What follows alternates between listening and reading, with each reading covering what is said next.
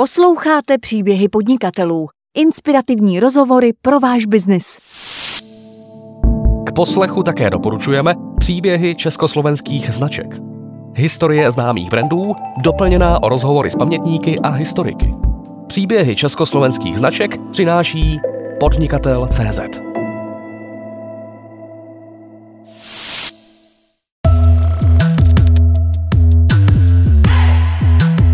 Dnešní příběh je o společnosti Beavia. Ta se zabývá výrobou a prodejem primárně humusu a fermentované korejské pochoutky kimchi a dalších produktů. Příběh začal cestou do Izraele. Štěpán Hodač, zakladatel značky, tam poprvé ochutnal humus a natolik mu zachutnal, že se rozhodl rozjet vlastní českou výrobu. Začátky podnikání ale nebyly snadné. Jen vychytat ten nejlepší recept trvalo poměrně dost dlouhou dobu. Asi tři čtvrtě roku neustálého testování, pokusů, omylů. A když už vše vypadalo zalité sluncem a produkt šel na odbyt, došlo najednou k propadu tržeb o 40%. Důvod byl jediný. Značka tehdy ještě známá pod jménem I Love Humus pouze změnila etiketu a v obchodech tak nastal zmatek. A přišel zákazník, otevřel lednici, měl humus v novém balení na původním místě a šel za obsluhu a říká, vy nemáte humus, co se stalo? Dnes už obchod zase šlape jako hodinky. Produktová řada se rozšířila o fermentované a další produkty a zákazníci se s produkty Beavia mohou setkat i v nabídce obchodních řetězců. Kde končí 80% naší výroby. Jsem Michal Hovorka a mým dnešním hostem v podcastu Příběhy podnikatelů je Štěpán Hodač z Beavia.com. Dobrý den, Michal.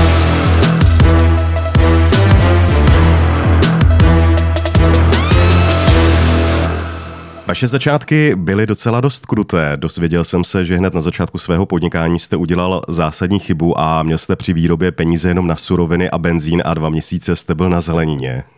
Co se stalo? No, chyba v plánování. Nějak jsem si to špatně spočítal a tohle byla jako tenkrát realita mých dní. A co znamená špatně jsem si to spočítal?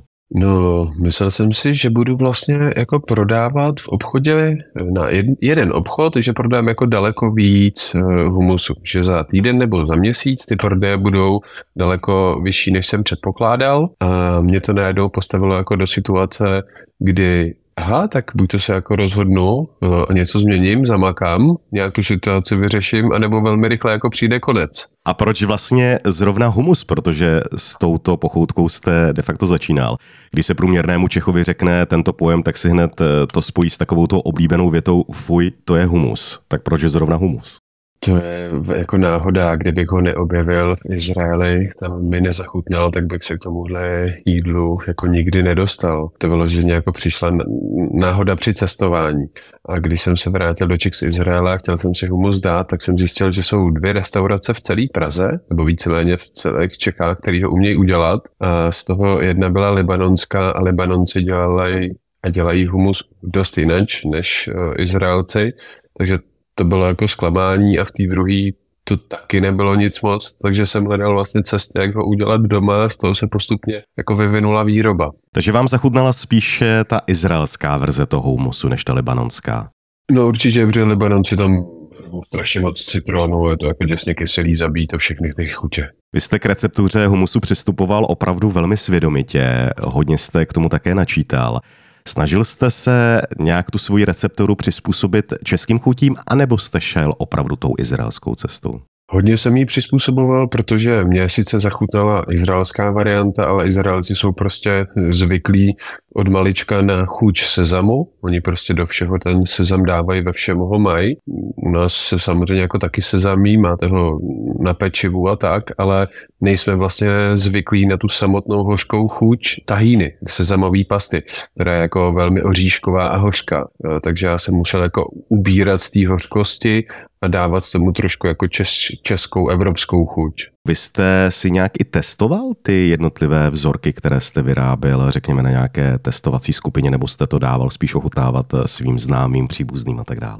Tak nejdřív to byli známí příbuzní, pak jsem ten okruh lidí co nejvíc rozšiřoval, aby byl co nejvíc objektivní, abych vlastně jako nedostával to poplácání po, po, po zádech, protože mě ty lidi zdají, ale fakt jsem chtěl vědět, jestli jim to chutná, nechutná. A tam se to pak začalo lámat jako v, na jedné hranici, kdy já jsem vlastně nejdřív vyráběl jako humus, který byl primárně jako z restaurací pro restaurace, pro zákazníka, který přijde a dostane ho v restauraci a tam chyběla ta trvanlivost. Takže druhý oříček jako přišel, když jsem si uvědomil, aha, ale já jako nechci humus bar, já nechci dodávat jenom do restaurací, já chci jako být schopný vyrobit krabičku, nedat do ní Ečka, udržet chuť a to bylo, to bylo jako nejtěžší. Jak jste toho dosáhl? Hmm, asi tři čtvrtě roku neustálého testování, pokusů, omylů, konzultací na VŠHT a všechno možný. A pomoc Izraele technologická, takže všechno se to podařilo jako správně nakombinovat. Na stránkách přiznáváte, že tehdy měla velký vliv eh, vlastně na výrobu i vaše babička. Co bylo jí prací a zásluhou? No, tak babička mi eh, jako dovolila poměrně zásadní věc a to znamená jako vrhnout se s krumpáčem na její kuchyň, vybourat její kuchyň a zrekolaudovat její jako domeček a kuchyň na potravinářskou provozovnu, abych měl jako místo, kde jsem mohl jako legálně humus jako vyrábět, protože mít ten výrobní prostor eh, bylo jako klíčový. A to vám povolila? Jo. a kde má vlastně teďka kuchyni, když jste ji vyboural? No teď už ji tam má zpátky, ale na začátku vlastně přišla o kuchyň. Zůstalý plynový vařič eh, a taková jako mini kuchyňka. Tak to vás musela mít opravdu hodně ráda. Babička mě má hodně ráda. Teď se podíváme na suroviny, kde jste vlastně získával tolik cizrny a dalších přísad. My vlastně u víceméně všech surovin máme ty samý dodavatele po 12-13 let, ať už je to citronová šťáva, tahíny, eh, extra panenský olivový olej, protože jsme hned na začátku jsem vybral jako prémiový špičkový suroviny a tam ta kvalita zůstává stejná, ten dodavatel je stejný. U cizrny je to těžší v tom, že tam jsme chtěli tohle aplikovat taky, ale eh, každý rok vám svítí jinak sluníčko, je, jsou jinak srážky, jsou jinak vlastně jako ty povětrnostní podmínky a ta úroda dopadne na tom samém místě jinak než předchozí, i když budete dělat jako maximum pro to, aby to bylo stejný. Takže my si vlastně jako cizenu každý rok musíme vybírat a brát ji od jiného dodavatele, nebo teď máme dodavatele, který nám je schopný tyhle šarže jako předvybrat a můžeme brát od něj, ale byl to jako velký oříšek, protože tím, že vlastně náš produkt je úplně 100% clean label, to znamená je jenom z primárních surovin a není tam žádný jako chemická stabilizace chutí nebo chemický dochucení, tak tu výslednou chuť ovlivňuje jen a pouze ta kvalita těch vstupních surovin. Když bychom si to měli představit reálně, kolik to znamená objemu té cizrny na vaši současnou produkci, kolik to je? To jsou desítky tun ročně. Desítky tun ročně, kde to skladujete? To je tak u našeho partnera a v našem výrobním závodě. V rámci růstu vaší firmy jste přizval k podnikání společníky Abraháma a také kamaráda Tomáše, které pak nahradili jiní společníci.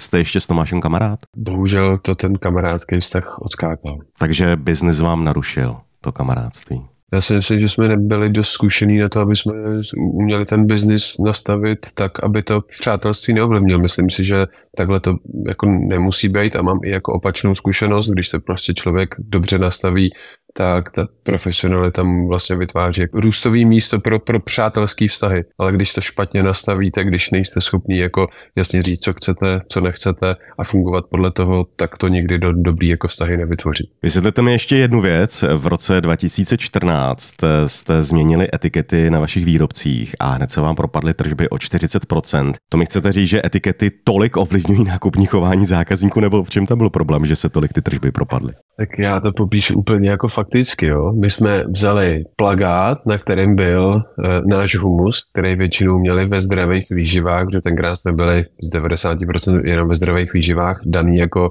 na prodejně nebo na lednici a diagonálně jsme ho jako rozřízli a udělali tam tohle jako starý, stará etiketa a takhle to bude vypadat od příštího týdne. A všude to jako vylepte a všude ten humus byl ve stejném regálu, ve stejném místě, na stejné ploše, tam byla cedulka v novém balení a přišel zákazník, otevřel lednici, měl humus v novém balení na původním místě a šel za obsluhu a říká, vy nemáte humus, co se stalo? To si děláte A tohle nám hlásili, tenkrát jsme dodávali, já nevím, do 500 zdravých výživ a tohle, ten, tu, tuhle situaci nám hlásili víceméně z každý druhý, z každý třetí. Jak je to možný, že ti lidi si to pořádně neprohlídli? To opravdu ti lidé nakupují Chodíme... tím způsobem, že opravdu jsou zvyklí to čapnout a pokud tam nevidí tu svoji oblíbenou značku graficky, tak prostě to hned zahodí? Strašně jsme takhle jako naučení. Je to svým způsobem jako pohodlný a dává to smysl tomu pro toho zákazníka, protože vy nechcete u toho, jako, nebo já aspoň když nakupu, tak nechci se na to jako 100% soustředit, chci to jako tam naházet a mít to jako co nejrychleji hotový.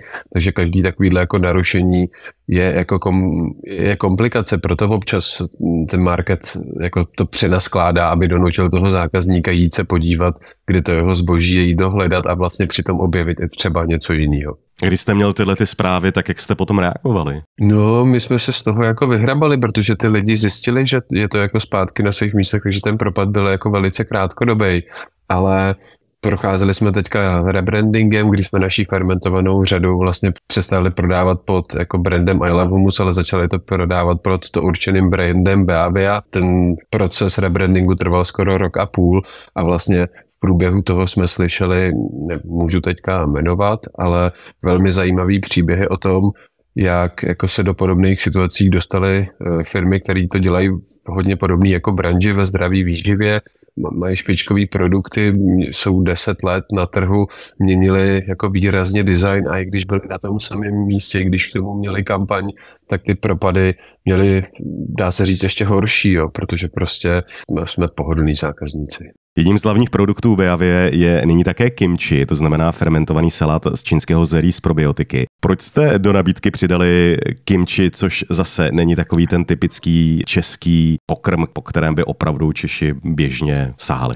Tak já když jsem začínal s humusem, tak jsem se velmi často dostával na, jako když jsem hledal něco ohledně humusu, tak tenkrát humus moc v Evropě, v Čechách známý nebyl a s většinou jsem našel různé jako žebříčky eh, zdravosti potravin nebo pokrmu. A vlastně humus patří celosvětově mezi jako pět nejzdravějších jako potravin a velmi často se v tomhle tom jako živříčku zobrazovalo kimči. A mě vrtalo hlavou, jako co to je, tak jsem zjistil, že to je jako tradiční fermentovaná směs zeleninová z Koreji, tak jsem si to objednal na americkém Amazonu, abych to ochutnal.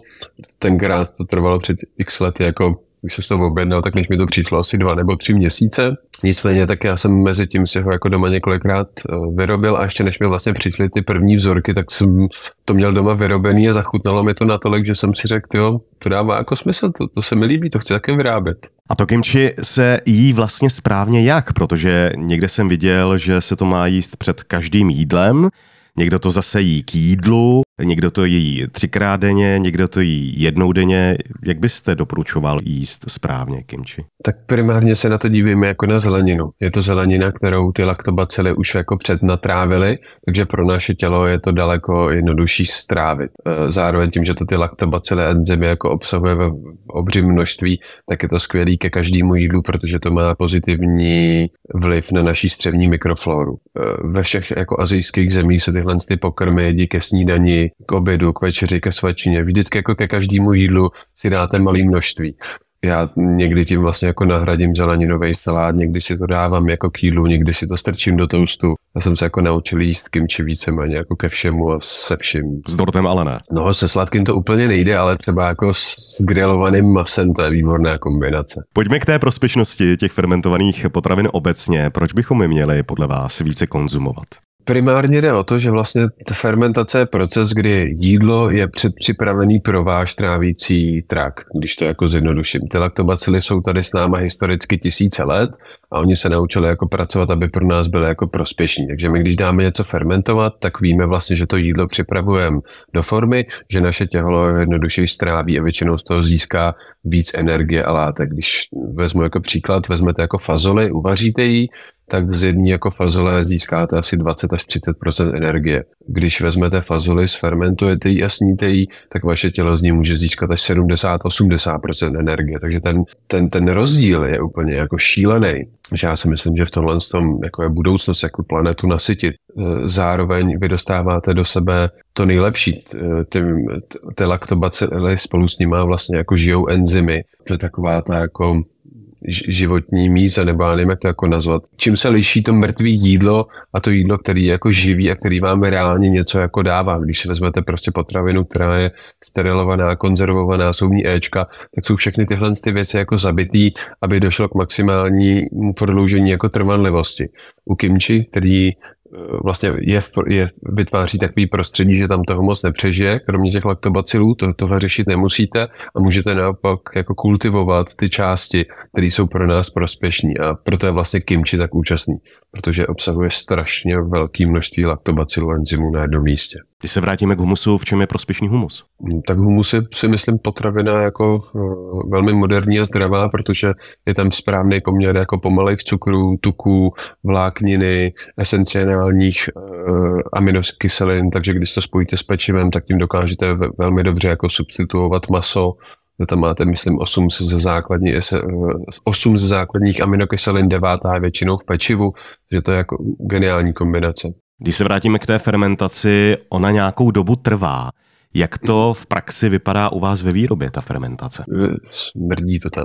Prostě jako vasíme a fermentujeme jako obří množství zeleniny, takže tam v lese hned tím načichnete. A máte nějakou speciální halu, kde to vyrábíte, nebo jak to probíhá? Popište nám to. Máme speciální halu a teď třeba když děláme fermentovanou červenou řepu s křenem, tak jsme si museli normálně objednat jako profesionální masky, filtrem. Vypadá to, jak kdyby jsme tam jako byli pod nějakým jako biologickým útokem, protože zjistili jsme, že když máte jako nakrouhat desítky kil křenu, tak to je prostě slzný plyn a rozbrečí se vám jako celá fabrika. Tak to je teda hezký. Jak mimochodem motivujete zaměstnance, aby v takovém prostředí pracovali? Musíte jim dát ty masky, jinak to nejde.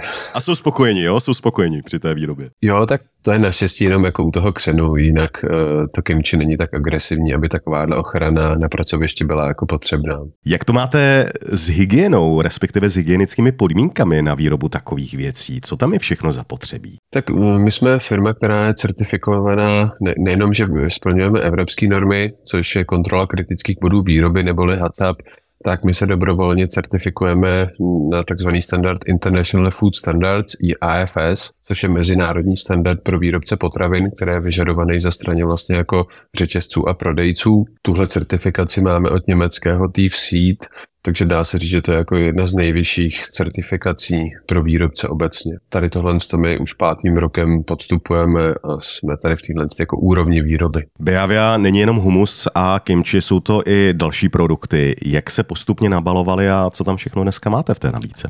ta nabídka vznikala tak jako přirozeně. Za první jsme začali vlastně prodávat tahíny, což je hlavní jako složka humusu si vozíme jednu z nejkvalitnějších tahíny z, přímo z Izraele, z fabriky, že tam jako mělo smysl vlastně na ten trh nabídnout tu kvalitní tahíny. Potom přišel uh, Samahan, což je taková, jak to říct, to je medicína na rýmu a chřipku uh, ze Sri Lanky. Vlastně taková fůze 14 bylin. Jak prodáváte své produkty v současné době? Je to přes e-shop nebo rovnou dodáváte i do kamenných prodejen? Kde se můžeme s vašimi výrobky potkat? Primárně prodáváme přes retail, to znamená přes eh, obchodní řetězce, kde končí 80% naší výroby. Eh, zbytek je vlastně velký obchod a e-shop. Co se týká toho e-shopu, jste schopni zákazníkům nabídnout určitou formu předplatného, kdyby si za určitý měsíční poplatek objednávali pravidelně vaše produkty? My máme i takový zákazníky, kteří jsou vlastně kupují roční členství a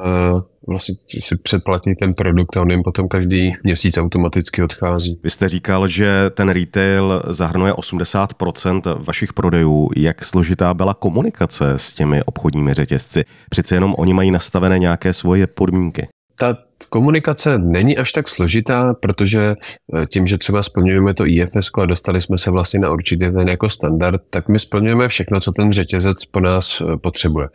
Co je jako těžký a v čem jsme out of the box, je vlastně, že máme ten fermentovaný produkt. Jo, protože vlastně dneska máte všechny produkty postavený na tom, že jsou víceméně jako sterilní, nebo je tam tolik éček, že všechno je to zabitý, je to jako mrtvá hmota. A na to jsou nastaveny ty dodavatelský řetězce a logistika a všechno. A teďka vy máte jako produkt, kterým na, místo toho, aby tam jako byl konstantní tlak, tak protože ty laktobacily enzymy jsou v kimči živý, tak ten tlak tam roste, i když máme jako speciální těsnění eh, pod víčkem, který by mělo být nejvhodnější pro tohle prostředí a pro tuhle jako aplikaci, tak když to třeba doručují ty eh, online řetězce, kde kromě toho, že to jde dopravcem na paletě, tak pak to má nějaký picker a pak to jede v nějakém autě, no tak to víčko se uvolní. Takže hledáme teďka technologické řešení, jak vlastně do toho standardizovaného řetězce dostat produkt, který je jako živej, nesplňuje úplně všechny kritéria, aby nebyl jako problematický z pohledu jako zákazníka. Už se vám stalo, že vám někde kimči cestou bouchlo? Jo, právě, že to se nám děje. Jak to správně skladovat doma, to kimči, protože vy jste to naznačilo, no pořád to pracuje, nafukuje se to víčko, tak eh, kam to dát? Do lednice klasicky? Do lednice. Optimální teplota je vlastně pod 7 stupňů, aby se co nejvíc zpomalila vlastně ta fermentace, protože vy si kupujete jako živý produkt, který my jsme jako dofermentovali do určitý fáze, kde jako my si měříme určitý kritéria. V daný moment už víme, že už je to jako v nejlepším možném stavu a že by to mělo jít k zákazníkovi a vy, když si koupíte takovýhle živý produkt, tak byste s ním měl jako podle toho zacházet. Mělo by to jít jako do správního chladu, ale zároveň, když třeba chcete, aby to jako kimči bylo ještě sfermentovaný nebo aby víc vynikly ty chutě, tak to můžete nechat v pokojové teplotě dál fermentovat a pak, když to zase vrátíte do chladu, tak tím tu fermentaci jenom jako zastavíte. Hostem podcastu Příběhy podnikatelů byl Štěpán Hodač z BABA.com. Štěpáne, přeji vám hodně úspěchů v dalším podnikání a hezký den. Krásný den, Michal, nashledanou.